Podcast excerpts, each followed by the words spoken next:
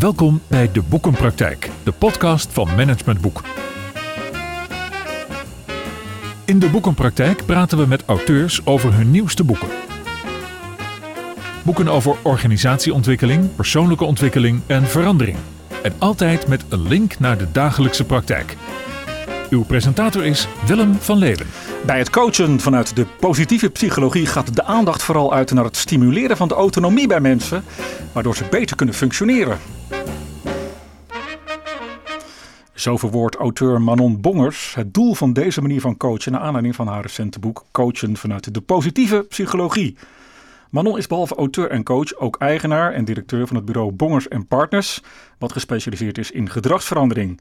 En dit boek, Coachen vanuit de positieve psychologie, is haar derde boek, wat zijn oorsprong vindt in de gelijknamige transactionele analyse jaaropleiding van haar bureau. Dat zijn hele, dat hele mond vol al die woorden.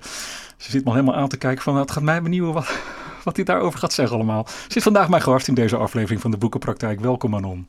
Dankjewel uh, Willem. Uh, ja, het, het, is, uh, het is niet zozeer een managementboek, maar het is meer een studieboek, hè, dit boek. Ja, omdat het gerelateerd is aan de opleiding, wat je net al mooi uh, noemde, is het wel een studieboek. Het is echt wel een naslagwerk ook voor mensen die de opleiding volgen. Ja, maar, maar goed, tegelijkertijd is het ook een boek voor ja, eigenlijk iedereen die werkt met mensen in organisaties. Ja, dus het gaat wel eigenlijk over. Is het een boek speciaal voor coaches, kun je dat zeggen? Of ook wel voor leidinggevenden? Ja, ook voor leidinggevenden. Want leidinggevenden hebben ook een coachende rol. Ja, ja, daar ben ik met je eens. Ja, dat onderschatten ze nog wel eens helaas. Vanwaar die behoefte om een soort van jaaropleiding in een boek te, te gieten? Nou, ik merk bij mijn twee andere boeken, die ook gebaseerd zijn op trainingen. De eerste is uh, Psychologie voor Managers en de andere is Dealen met je baas dat um, als mensen heel gericht na een trainingsdag uh, een hoofdstuk gaan lezen, ja, dan is het net alsof ze mij horen praten. En dan beklijft die stof ook veel beter. Ja, ja dus eigenlijk moet ik eerst de opleiding volgen en dan pas jouw boek lezen, want dan hoor ik je praten. nou, dat is wel een hele mooie toevoeging. Of komt er ook een audioboek? Nou, wie weet. Ja, ja. Ik zei het al even in mijn opening. Uh, bij het coachen vanuit de positieve psychologie gaat de aandacht vooral uit naar het stimuleren van de autonomie bij mensen, waardoor ze beter kunnen functioneren. Dat is een, een quote uit je boek. Wat bedoel je daar eigenlijk allemaal mee? Nou, wat ik ermee bedoel is dat mensen zich bewust worden van hoe beïnvloedt mijn persoonlijke geschiedenis mijn functioneren in het hier en het nu. Ja. Want het komt nogal eens voor dat mensen uh, daar en toen reacties geven in plaats van hier en nu reacties. En die daar en toen reacties, waar komen die vandaan? Nou, dat zijn hele jong aangeleerde gedragspatronen. Uh, Oh dus bijvoorbeeld uh, iemand die uh, slikt zijn irritatie in in plaats van die te durven uiten, omdat iemand dan bang is om een, uh, ja, confrontatie aan te gaan, die kan leiden tot een conflict. Ja. En als iemand daar veelal zeg maar in zijn gezinssysteem van herkomst geen positieve ervaringen in heeft opgedaan in het omgaan met die boosheid, ja. dan vinden mensen dat vaak in het hier en nu ook lastig. Ja, ja, dus eigenlijk is ons huidige gedrag een, min of meer een product van onze conditionering, om het even technisch te zeggen. Ja. Ja. En, en autonoom, ik bedoel, je, je wilt uh, mensen stimuleren om autonoom te worden. Wat, wat is dat? Wanneer ben je autonoom? Is dat dat, dat je je hele verleden achter je gelaten hebt? Nou, in, in mijn optiek gaat het erom dat je uh, inzicht hebt in je persoonlijke geschiedenis. Uh, omdat je daardoor zeg maar ja, je meer bewust bent van de manier waarop je denkt, de manier waarop je omgaat met je gevoelens mm-hmm. en de manier waarop je reageert.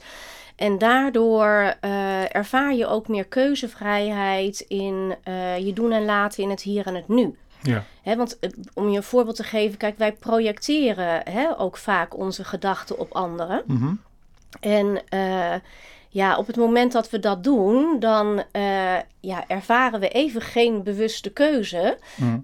omdat het heel lastig is om dan ehm, ja, oordeelvrij naar die ander te kunnen kijken. Nou, laten we dat gelijk maar eens even doen in het hier en nu. Hoe yeah. autonoom ben jij nu? Of ben je ook je gedachten aan het projecteren op mij nu? Wat gebeurt er allemaal in je, in je hoofd? Nou, nee, in mijn beleving ben ik op dit moment ja, helder aan het nadenken om antwoord te geven op jouw vraag. Ja, ja, oké. Okay, ja. Ervaar jij dat ook zo? Jawel, maar ja, ja, ik zeker. Ja, dankjewel dat je het even checkt. Maar hoe waardevrij is dat? Ik bedoel, er zit altijd, een, er zit altijd iets van het verleden in, toch? Want misschien, ik weet het niet, ik ga nu even voor je denken, maar misschien zit je wel heel erg je best te doen nu, omdat dat een soort uh, hoe noem je dat, een driver uit het verleden is? Of, of... Ja, nou kijk, op het moment dat ik bij mezelf bemerk dat ik even niet meer in staat ben om helder na te denken, dan kom ik in mijn driver, uh, ik moet perfect zijn voor jou. Oh ja, ja, ja. En dan ga ik bijvoorbeeld veel meer ja, woorden gebruiken dan nodig is om iets aan jou uit te leggen. Dan ben je veel meer bezig eigenlijk met je omgeving dan nog met jezelf. Zo klinkt het. Ja. Ja. Uh, in hoeverre ben je eigenlijk zelf je beste coach?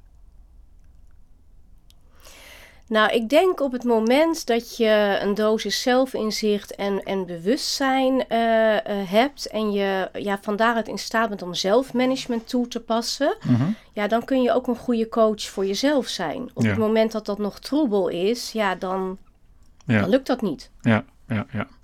De kern van coaching, uh, zo heb ik in jouw boek uh, gelezen, noem jij gedragsveranderingen. In hoeverre is het nou daadwerkelijk uh, zo dat je gedrag van mensen kunt veranderen die zo lang ja, een bepaald gedragspatroon vanuit dat verleden en vanuit die conditionering uh, hebben toegepast, die zo lang die oude jas hebben gedragen, zeg maar. Kun je dat echt veranderen? Ja, in mijn optiek kun je dat veranderen. Kijk, wat daarbij belangrijk is, is dat iemand um, intrinsiek gemotiveerd is. En in beginsel uh, dan, ja, dan zijn er uh, blinde vlekken. Mm -hmm. hè? Dus die blinde vlekken, dat betekent dat iemand nog uh, onbewust onbekwaam is. Ja. Maar op het moment dat ik iemand een spiegeltje voorhoud om zich bewust te worden van die blinde vlek. Dus bijvoorbeeld als iemand ehm, uh, bij iets serieus wat hij aan mij vertelt uh, aan het lachen is, mm -hmm. omdat hij het lastig vindt uh, hè, om daar contact mee te maken, dan attendeer ik iemand daar, daarop om ja. dat naar het bewustzijn te trekken. Ja, en wat, wat zeg je dan bijvoorbeeld in zo'n voorbeeld? Wat gebeurt er dan als iemand begint te lachen terwijl hij het serieus aan het vertellen is? Waar zou dat, waar zou dat mee te maken kunnen hebben? Nou, dat heeft ermee te maken dat iemand uh, uh, zijn boosheid, zeg maar, uh, onderdrukt. Uh, en ook iets in de zin van, goh, wat ik nu aan. Mijn mening is niet belangrijk. Of wat ik ergens, hoe ik ergens over denk, is niet belangrijk. Ja. En benoem je dat dan? Of, of, of leid je iemand daar dan naartoe, zeg maar, met je bevraging? Nou, ik, ik, be, uh, ik doe verschillende dingen. Veelal benoem ik het door te zeggen van... Goh, ik zie dat je lacht terwijl je iets heel pijnlijks over jezelf gewoon het gedrag. vertelt. Ja. Ja. ja, ik zeg en ik merk bij mezelf dat dat verwarrend voor me is. Ja. En dan zou ik kunnen denken, ja, nou, zo so be it. Dus dan ben ik even de coach hier. Dus ja. Zeg, ja, dat kan. Nou, dan zou ik jou vragen van, goh, uh, in hoeverre, zeg maar, heb je hier last van? Oh ja, en dan zeg ik, nou, eigenlijk niet. En hoe is het dan voor jou als ik tegen jou zeg dat het verwarrend is in de communicatie? Omdat bij incongruent gedrag heeft het non-verbale de overhand. Oké, okay, dus dan ga je naar dat ik eigenlijk dan op dat moment mijn doel aan, niet, niet aan het realiseren ben naar ja, jou toe. Ja, exact. Ja, dus je kunt ook iemand die nog niet die blinde vlek doorheeft, kun je eigenlijk ook motiveren door die blinde vlek te laten zien. Is dat ja, wat je zegt? Ja, exact. Ja. ja. Dus het is niet zo, ik check dat even, dat een coach, een, een coach-klant, een coachie moet per definitie altijd al een intrinsiek gemotiveerde vraag hebben. Die kun je ook oproepen als het ware. Ja, exact. Uh, wat ik de, bedoelde met intrinsieke motivatie is dat iemand wel uh, bereid is om naar zichzelf te willen kijken en zichzelf verder te ontwikkelen. Wat er ook in de coaching naar voren komt. Ja, ja. Ja. Want ik werk in het begin, ik, ik, ik werk altijd met uh, uh, contracten. Dus ik maak zeg maar afspraken over mm -hmm. waar wil iemand aan werken, mm -hmm. uh, zodat we het daarover eens zijn. Ja, het speelt.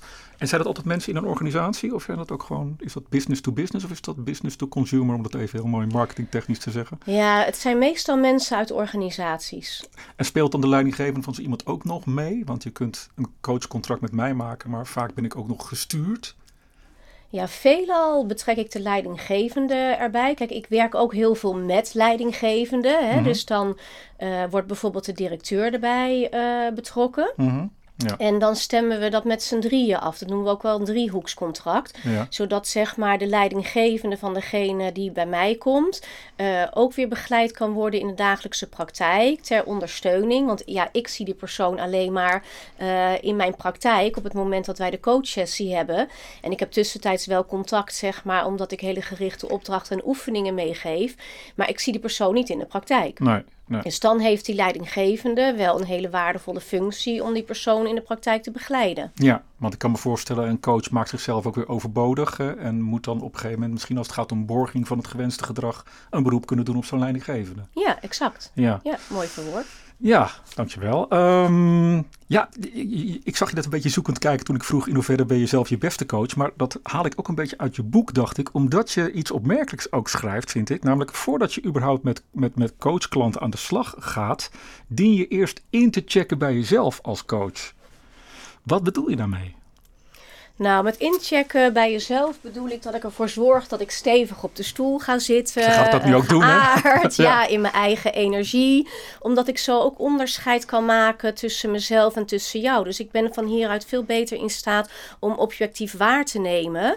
En van daaruit ook mijn vragen te stellen, een spiegel voor te houden. Ja, er zijn best wel veel mensen die eh, ja, de neiging hebben om op de stoel van de ander te gaan zitten. En dan voor de ander gaan denken. Dus je gaan voelen, alleen maar gaan projecteren handelen. zijn. En, ja, en dan ga je uit contact met jezelf. Ja. Dus vandaar dat ik ook aangeef, het is zo belangrijk dat je ervoor zorgt dat je eerst in contact bent met jezelf.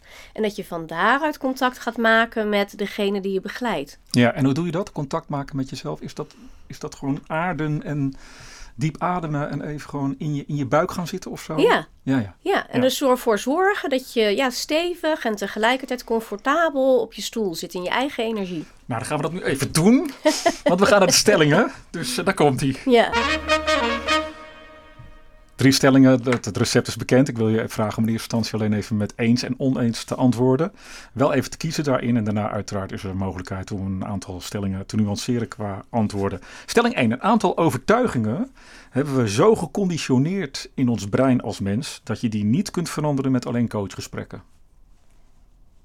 Oneens.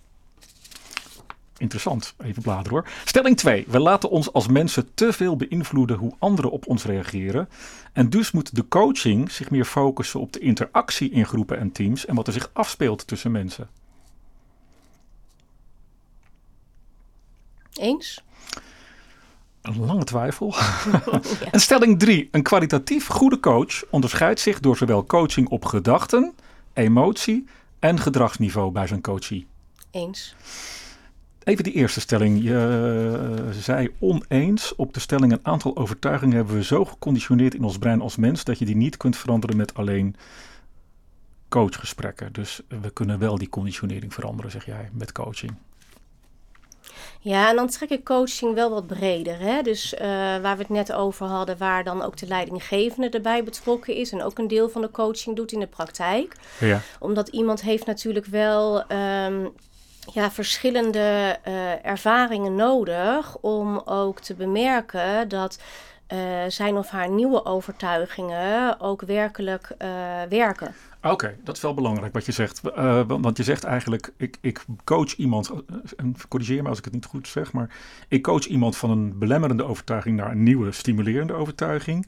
Maar dan moet iemand nog wel met die stimulerende overtuiging ook het gevoel hebben dat als die bezig is in de praktijk, dat die ervaringen ook positiever worden. Ja, exact. Want kijk, gedragsverandering gaat in hele kleine stapjes. En het gedrag hangt samen met, eh, met die overtuiging. Ja. Dus ehm, ik laat mensen eerst zeg maar in de coaching, wat een, een ja, veilige omgeving is, eh, oefenen met het nieuwe gedrag wat gekoppeld is aan die overtuiging. En dan zeg maar ga ik met iemand in gesprek over, hé, hey, wat is nou een klein stapje in de praktijk waarbij jij een positieve ervaring op kunt doen. Ja, ik, ik blijf toch een beetje hangen ook op dat woord autonoom. Ja? Want zijn wij in de essentie niet altijd bang voor afwijzing als mensen? Zijn wij gewoon niet zo geconditioneerd dat we bezig zijn met toch altijd maar ons best te doen voor onze omgeving? Dat we echt autonoom, eh, in die zin van vrij, helemaal kunnen zijn en handelen, niet kunnen bereiken? Nou, kijk, de, eh, ik denk dat we nooit eh, helemaal overlevingsstrategievrij zullen worden. Mhm. Eh, omdat wat je net ook wel mooi zei, is dat al onze overtuigingen, ervaringen, dat zit in ons brein opgeslagen op celniveau in ons lichaam.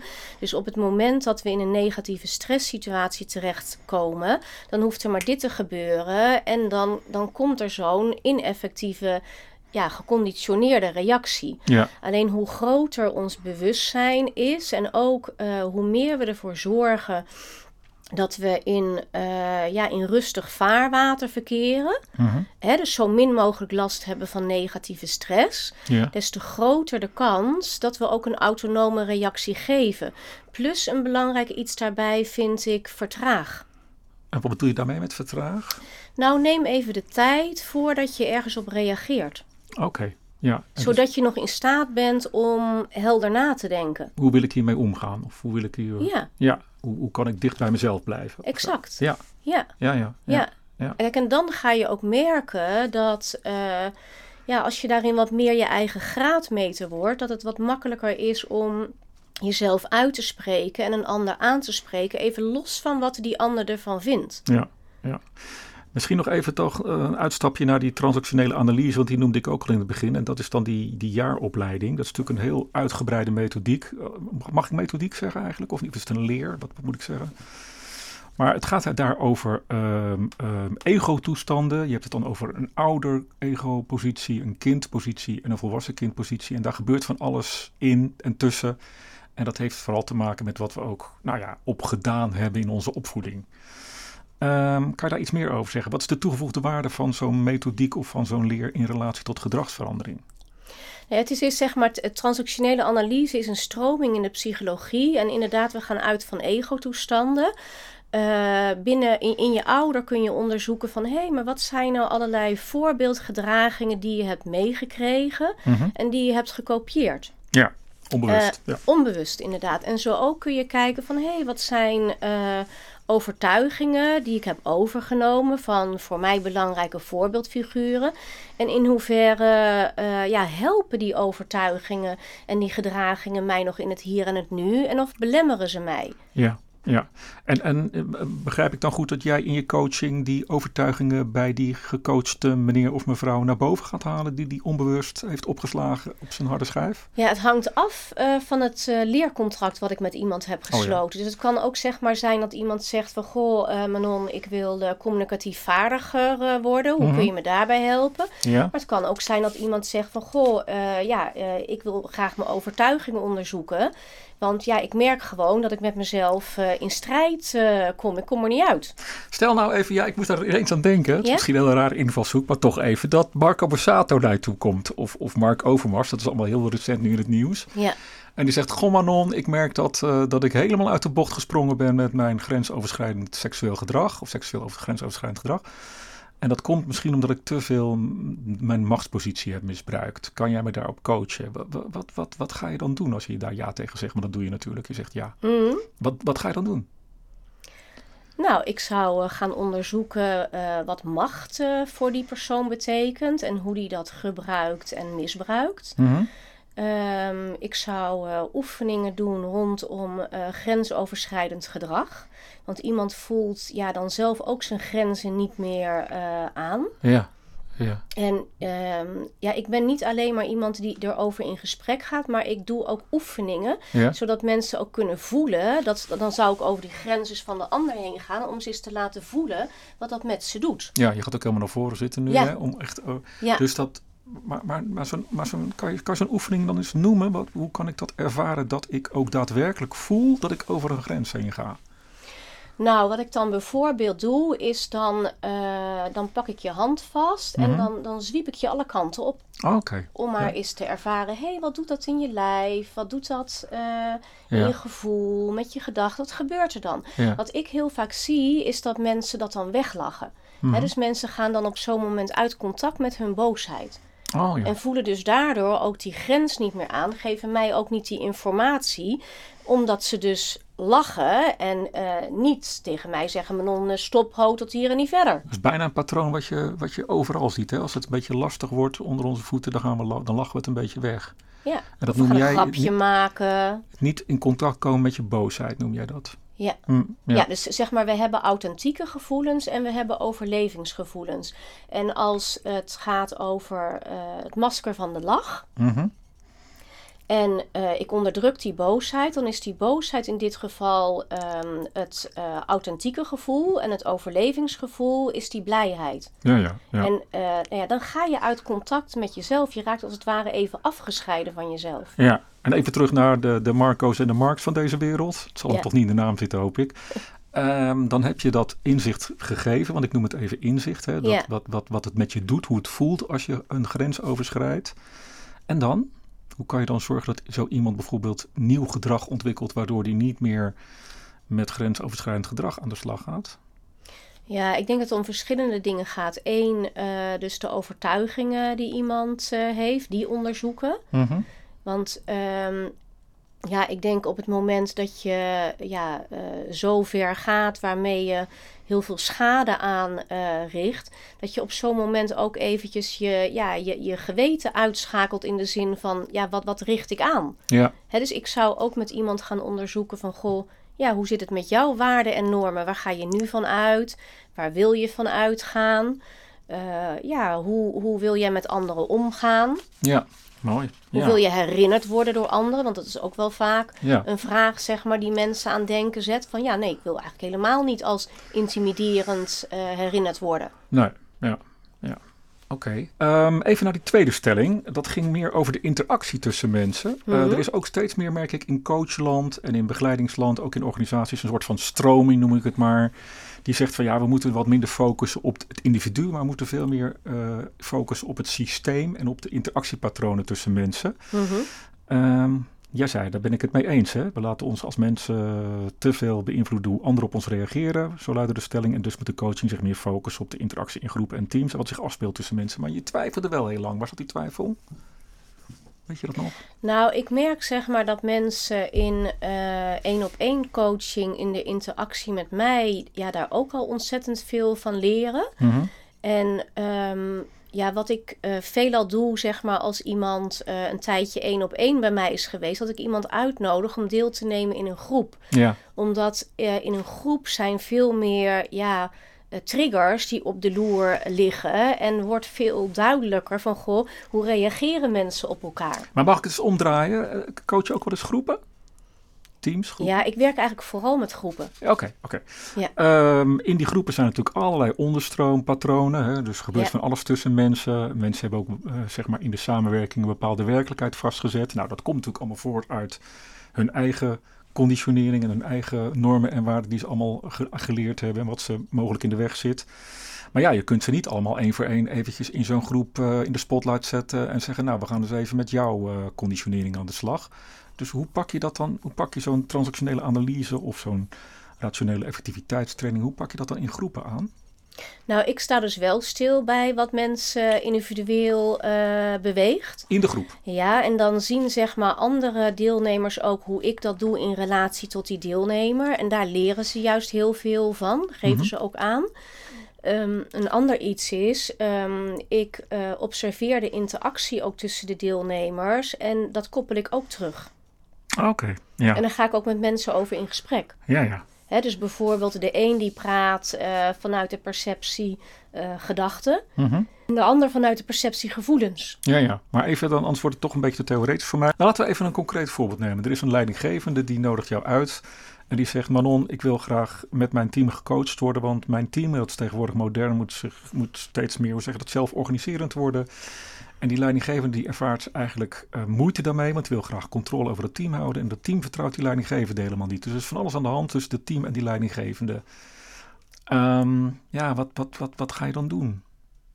Dan ga ik daar met, eh, met de mensen over in, eh, in gesprek. Waar de leidinggevende bij zit of niet?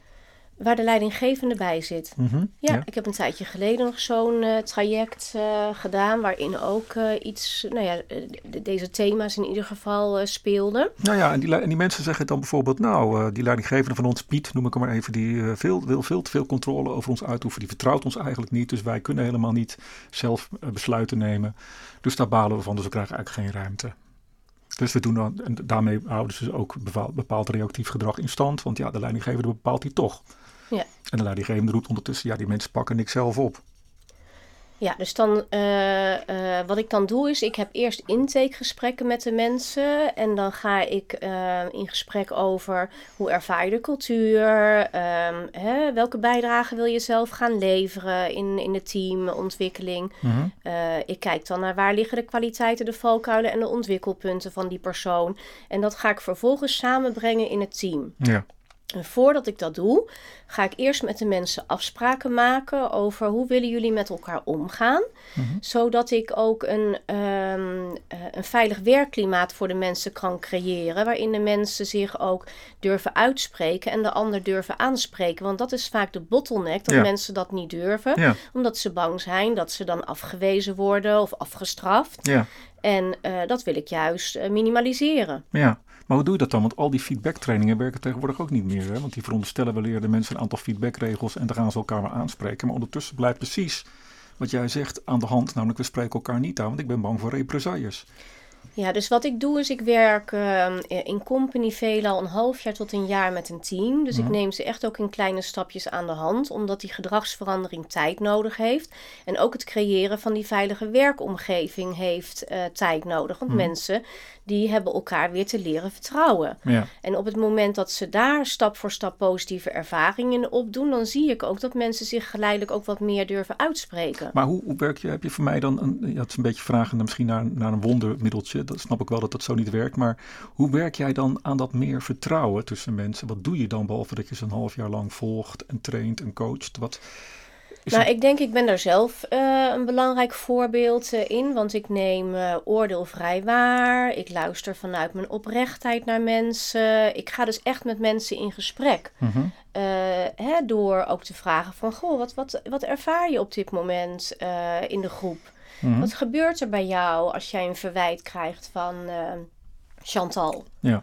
Dus ik ga daar met de mensen zeg maar over in gesprek. En ik hang het ook op ehm, naast zeg maar die eh, omgangsafspraken aan eh, ehm, eh, de kernwaarden van de organisatie. Maar even, even, want ik vind het wel heel mooi wat je doet. We zitten even in dat team en Chantal zegt dan op zo'n vraag van jou... ja, ik vind het eigenlijk heel vervelend wat er hier gebeurt... en dat ik niet serieus word genomen en dat mijn mening er niet toe doet. Ja, en dan vraag ik bijvoorbeeld aan de leidinggevende, eh, hoe is dit voor jou om te horen? Ja, dan zegt de leidinggevende... ja, maar ja, Chantal spreekt zich ook nooit uit. Ik heb drie keer iets aan haar gevraagd en om haar mening te geven. We hebben, ik heb haar ook naar een feedbacktraining gestuurd... maar ze spreekt zich nooit uit. Nou, dan vraag ik Chantal, Chantal, wil je eens delen waar dat mee te maken heeft? En dan zegt ze bijvoorbeeld van, nou, goh, ik heb me een keer uitgesproken naar jou. Toen kreeg ik de wind van voren.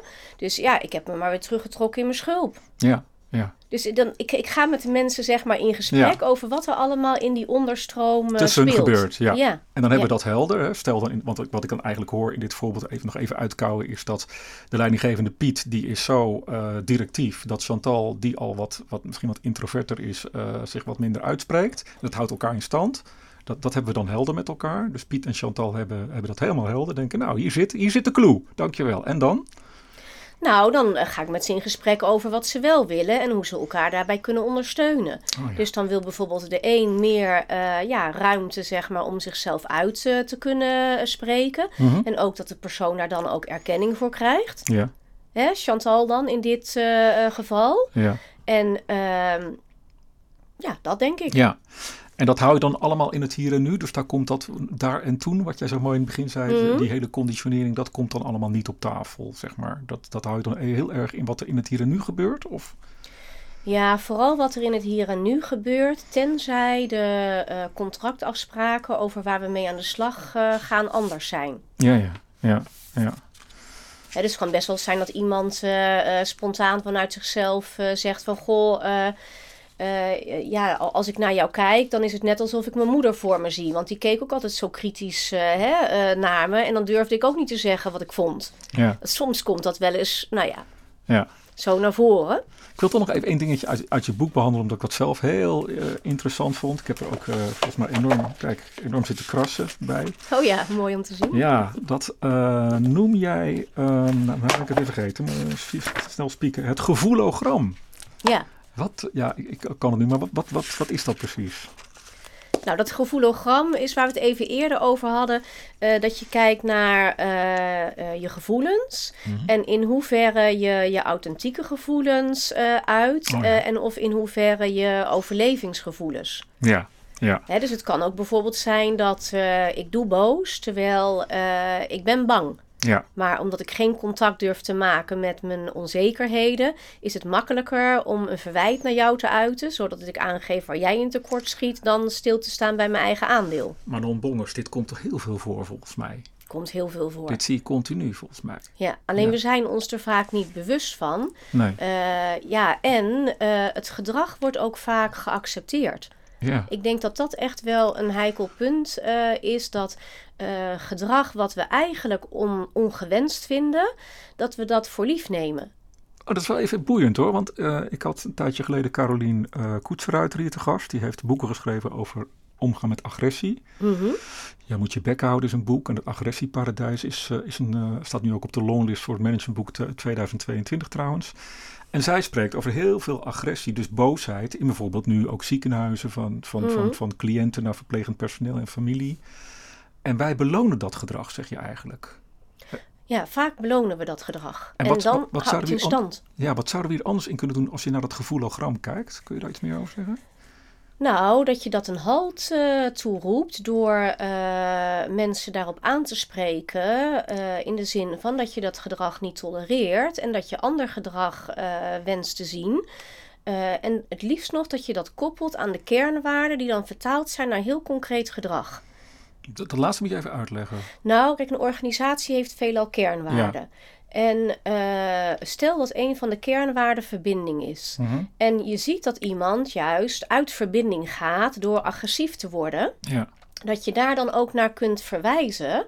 Ehm, eh, zodat gedrag wat je wel wil zien op de werkvloer, dat dat veel meer geleefd wordt. Ja, Want ja. die waarden worden vaak niet geleefd. En Ja. dat is ook wel een punt van aandacht, waardoor mensen dus ook eh, ja, onvoldoende voelen dat ze een kapstok hebben om op aan te kunnen grijpen en die ander daar dan ook op aan te spreken. ja, ja, ja. Dus dit, dit gaat heel erg ook over de kwaliteit van begrenzen en aanspreken. Er zit volgens mij ook nog wel een ander element in. Dat noem ik altijd nieuwsgierigheid. Namelijk, want je zegt, de, hoe noem je dat nou? De over, het overlevingsgevoel is misschien boosheid, maar het echt gevoel, hoe noem je dat nou? Dat, dat is dan misschien wel dat je gewoon ergens teleurgesteld in bent. Hè? Ja, ik noem de angsten en teleurstelling is natuurlijk ook een eh, teleurstelling. Kun je ook op een gegeven moment zien dat iemand boosheid inzet terwijl er eigenlijk een ander authentiek gevoel onder zit? En, en zou je daar dan nieuwsgieriger naar kunnen zijn als, als collega of als, als, als nou ja, partner? Ja, ik denk één dat het al eh, scheelt dat, eh, dat je het herkent. Hè? Want we noemen het ook wel de, de, de aanklagersrol. Ehm, dat je herkent, hé, hey, iemand doet dit vanuit angst. En laat ik inderdaad eens nieuwsgierig zijn van, goh, wat gaat er zo al in die ander om? Ja. Hè? Wat maakt dat hij zo'n eh, ja, aanvalsreactie Wat eh, natuurlijk geeft? heel lastig is, want ondertussen is iemand jou verbaal enorm aan het aanvallen, zeg maar. Dus dat misschien zelfs wel fysiek. Dus dat wordt dan heel lastig om ook nog nieuwsgierig te zijn. Maar daar zou wel, dat, dat zou wel een manier kunnen zijn om die spanning tussen elkaar te doorbreken, zeg maar. Ja, ik, ik denk eigenlijk verschillende dingen. Hè? Dus één, als iemand heel emotioneel is, is iemand even niet voor reden vatbaar. En helemaal als je zegt dat iemand eh, hè, fysiek wordt, dan heb je dat eerst een halt toe te roepen. En als iemand dan zeg maar eh, ja, wat eh, tot rust is gekomen, ehm, dan is het belangrijk om, ehm, nieuw- wat je zegt, nieuwsgierig te zijn, maar ook door begripvol te zijn. Want iemand die doet dat niet met opzet. Ja, Iemand heeft altijd een reden waarom die doet wat hij doet. ja, En als je leert om daar wat meer achter te kijken. ja. Want dat noem ik ook wel de positieve psychologie, zeg maar. Dat je Mhm. kijkt naar wat er wel is aan Ja. kwaliteit in plaats van wat er allemaal niet is. Ja, Zeg exact. Ja. En als je dat spiegelt, misschien even heel erg uitzoomend hoor. We gaan een beetje naar het einde van het gesprek. Maar als je dat nou spiegelt naar, ja, als ik nu de krant lees, ik lees alleen maar ellende. We hebben het over tweedeling in de maatschappij vanwege corona. Er gebeurt van alles internationaal, politiek, spanningen, Rusland, eh, het Westen als het gaat om Oekraïne. Eh, de de, de MeToo-affaires die weer dagelijks in de krant staan, omdat macht kennelijk erotiseert, bla bla bla bla bla. Zo kan nog even doorgaan. Wa- wa- Wat is, er, wat is er, als jij nou als coach vanuit de positieve psychologie hier een advies over zou mogen geven? Wat is er nodig? Wat hebben we nodig als, als mens? Beetje stichtelijk woord aan het eind, is altijd wel leuk. Nou ja, ik, ik, ik denk dat het heel erg belangrijk is dat we elkaar eh, over en weer veel meer respecteren. eh, elkaar zien, elkaar Dat is een beetje horen. dooddoener respecteren, maar dat, dat, dat hoor ik overal, maar dat doen we ondertussen niet. Maar wat is daarvoor nodig? Nou, dat je, ehm, ja, dat je jezelf en de ander in zijn waarde laat en eh, aandacht schenkt aan ja, wat, wat, wat hebben wij over en weer nodig op het moment dat wij op een gelijkwaardige manier met elkaar omgaan in plaats van een ongelijkwaardige manier. Ja, ja. Oké, helder. Ehm, ik lees het boek.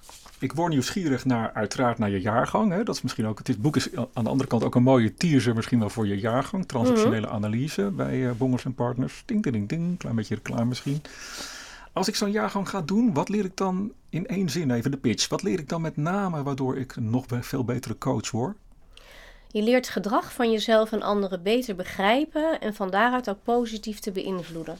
Kijk, dat, is, uh, dat, dat staat.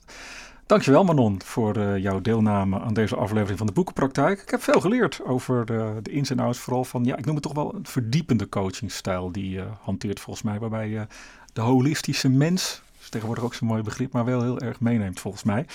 Ik verwijs jou als luisteraar van deze podcast heel graag naar de volgende aflevering, die over twee weken weer op alle grote podcastkanalen te vinden zal zijn. Ook daarin spreken we weer met een auteur over zijn of haar opmerkelijk recent verschenen, ja, ik mag geen managementboeken zeggen, meer zeggen, misschien studieboek, nee, managementboek. En we zullen de, de strekking van dit boek plotten op een actuele casus uit de praktijk.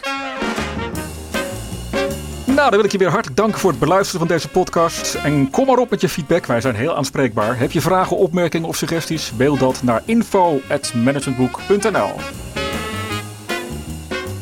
Tot zover de praktijk van boeken.